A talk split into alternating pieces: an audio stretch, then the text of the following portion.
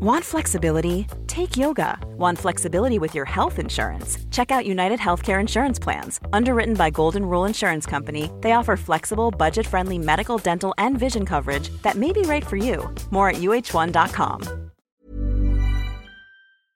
Ko tō tātou au horihori tēnei, hei hōtaka e pānaki te pūtaiao, te taiao, me te kaupapa o te ora.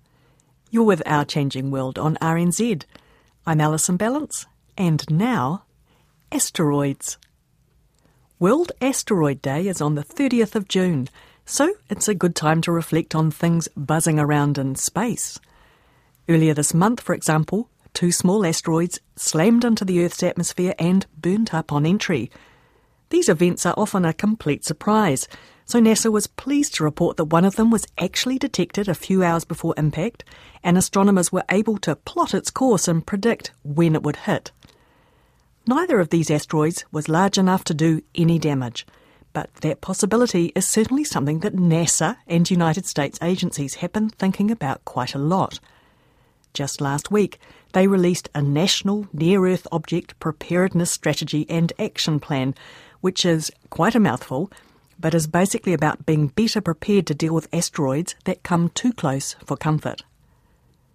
New Zealand astronomer Duncan Steel has spent much of his career thinking about potential asteroid impacts, and William Ray tracks him down to find out more. If you're driving south down State Highway 1 towards Kaikoura, you'll cross a small bridge just before you get to the boundary between Marlborough and Canterbury. That bridge spans Woodside Creek and if you wander along that creek for five or six hundred metres, you'll see a very strange looking cliff. Well, the cliff itself isn't that strange. What's weird is what's been done to it. It has dozens of holes drilled into it at regular intervals. Dr. Duncan Steel was studying physics at Canterbury Museum at the time those holes were drilled back in 1977, and what came out of them inspired his life's work. Back in 1980, there was a seminal paper published uh, by a team in the US, which I guess was the first real push forward in terms of the idea uh, that an asteroid or comet impact wiped out the dinosaurs in a mass extinction event 65 million years ago. That idea came from data collected in the geological strata in three different locations one in Denmark, one in Italy, and one here in New Zealand. Very few people seem to know that unless they're actually geologists. That's what those holes in the cliff at Woodside Creek are.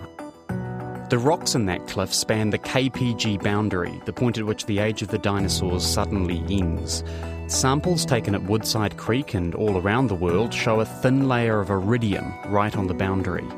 Iridium is an element that's very rare on Earth but relatively common in asteroids and comets, so the theory ever since 1980 has been that the extinction of the dinosaurs was largely caused by a massive object hitting the Earth from outer space.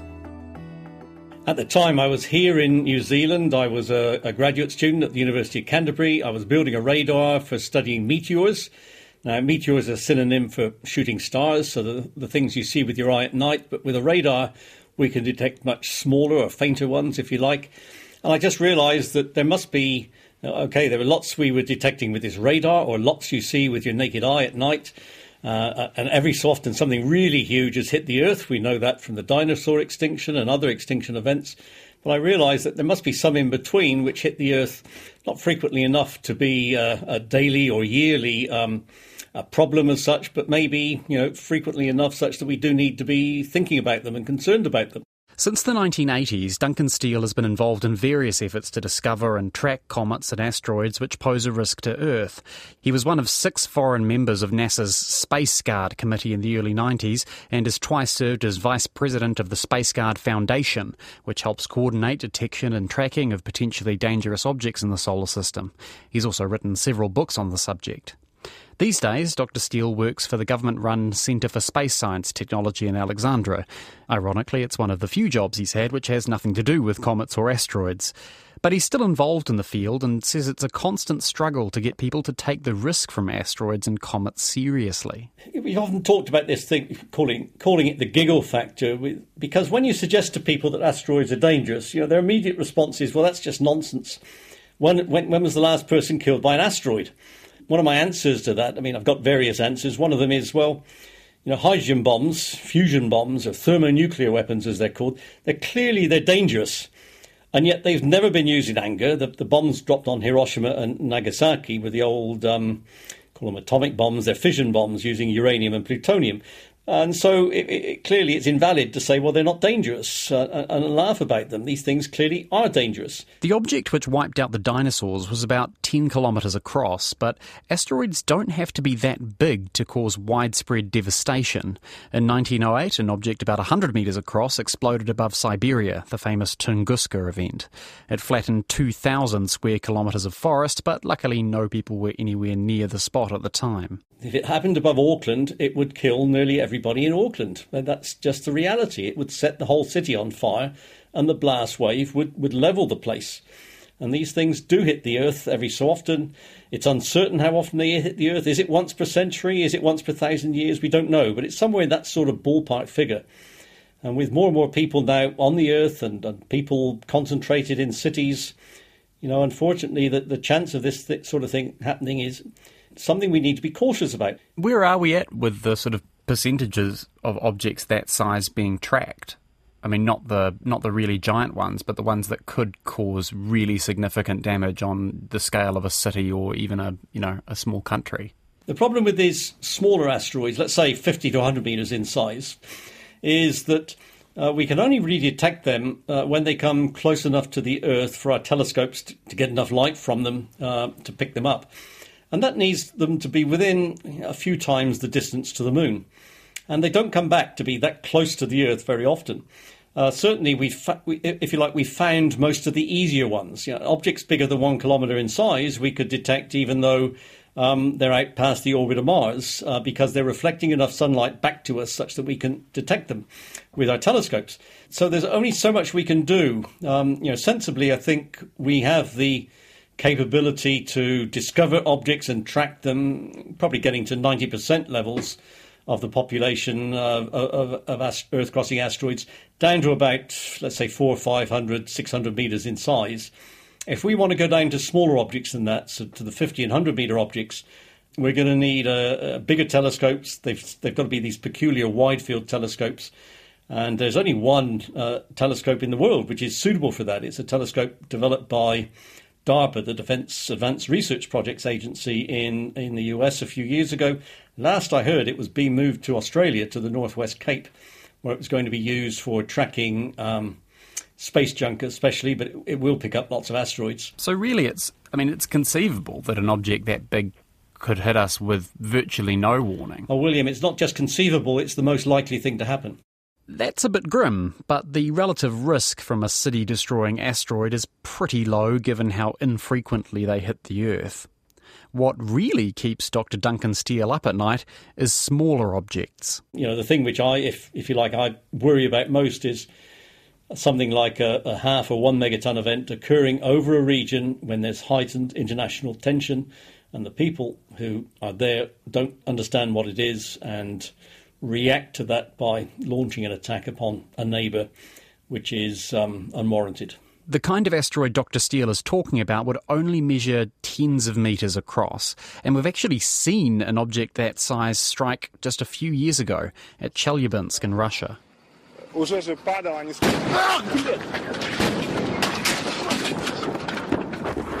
It came out of nowhere a bright speck in the sky, soon streaking across the horizon, followed by an almost apocalyptic scene, a blinding flash of light, and then all hell broke loose.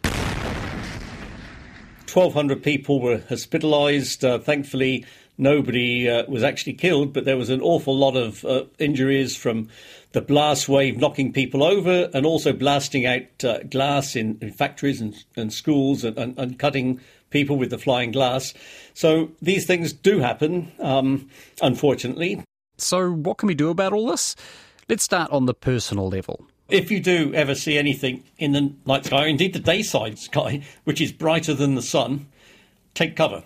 Tens of seconds or a few minutes later, the blast wave is coming. Get behind a wall, get away from windows, and, and, and so on. We were talking about Chelyabinsk. There was a primary school teacher who saw the flash out of the primary school windows and had the fantastic presence of mind to tell all the kids to get underneath their desks Two minutes later, all those windows blasted out. Um, you know, there, there would have been kids badly, badly cut if if she hadn't done that. Having said that, it all sounds very melodramatic. You know, the overwhelming odds are you're never going to experience that. And when it comes to the bigger stuff, well, diffusing international tensions might be a good start to make sure there are no unfortunate misunderstandings when there's a 10 megaton blast over North Korea. Otherwise, Dr. Steel says early warning is key. We've already heard that the world's detection systems have a blind spot when it comes to objects less than one kilometre in size. But if we do spot something big coming our way, what can we do to stop it? It's something Hollywood has been thinking about for a while, and inevitably they come up with one answer. It's what we call a global killer, the end of mankind. We nuke this thing from the inside? How? We drill. We're bringing the world's best. The fallback would be, unfortunately, using a nuclear weapon. Uh, but there have been other ways um, suggested. For example, it could be as simple as painting the thing black or painting it white. Uh, you could say, well, how do you do that? Am, am I joking? Well, no. In fact, changing the surface properties of an object can make a difference in terms of the way in which, if you like, sunlight pushes upon that particular object. And for some size objects, that is a feasible way of diverting it, as long as we had a great deal of warning. So if we had 23 years warning, that might be a viable way. Or indeed, just putting down a rocket booster and giving it a bit of a nudge. I like to use 23 years as being an example because if you multiply 23 years, the number of seconds in 23 years, by a speed of one centimetre per second, just one centimetre per second, you find the total number of centimetres which you will move an object is equivalent to the Earth's radius plus 400 kilometres, which means that if you did change an object's speed by one centimetre per second 23 years out, uh, then you would be able to get it to miss the Earth. Of course, it's much more likely that none of this will be necessary, and Duncan Steel's asteroid and comet research isn't all about death and destruction. There are lots of beneficial side effects of searching for potentially world destroying objects. We're exploring the solar system. We're realizing that there are lots of things in the solar system which previously we had very little idea about. And that's exciting in itself. Yes, it does uh, raise the, you know, the, the, the idea that these things can be hazardous to us. Um, but there are also lots of positive things to think about them. There are two large companies now in the US which are planning to mine asteroids. Um, and you could say, well, isn't this you know bunk science fiction nonsense? Well, well, the answer is no. You know, this is something which is a viable thing to do, not too far into the future. It may be still 15 or 20 years away, but as we move off the planet and we still want to start building um, bigger habitats in space, maybe space colonies eventually, we need the building materials to make those out of. And, and asteroids and comets are chock a block full of those things. We can't keep launching things off the surface of the Earth because it is so expensive to, to hoist something up into Earth orbit and then out into interplanetary space. So we need the raw materials out there to build things with. We need water in order for you know, astronauts to drink uh, uh, and wash with. We can derive the oxygen from the water in order for them to be able to breathe. And comets are chock a block full of this stuff. Asteroids, we know, are full of all sorts of different uh, rare and precious uh, minerals and metals and so on. And so these things are the things which we will be using as, uh, as uh, sources of raw materials in the future. And Duncan Steel says there are even more fundamental reasons to be interested in these objects. Now, you and I are largely made of material which was deposited on the early Earth by comets. Uh, the early Earth was, was very, very hot, and so we believe it had, in essence, no water, no organic chemicals. We believe that those have been delivered to the Earth by comet and asteroid impacts, especially over the first few hundred million years since the Earth formed about four and a half billion years ago. So we've got a special interest, I guess, for, for studying them and, and wanting to know more about them. Thanks, Duncan. That was astronomer Duncan Steel, who is Chief Systems Architect at the Centre for Space Science Technology. He also has Minor Planet 4713 Steel named after him, as well as a lunar roving robot in an Arthur C. Clarke novel. That story was produced by William Ray. I'm Alison Ballance, and this Our Changing World podcast first aired on RNZ National on the 28th of June 2018. Our webpage is rnz.co.nz slash Our Changing World. You can find all our stories there and sign up for our weekly email newsletter as well. If you'd like to subscribe to us as a podcast, we are in all the usual places Apple Podcasts on iTunes, Spotify, Stitcher, Radio Public. RNZ has a new murder mystery podcast series, gone fishing. It comes with the tagline Mayhem, Murder, Maybe. Check it out. We are RNZ Science on Facebook and Twitter. Do stay in touch. Thanks for your company. Bye for now. Mate wa.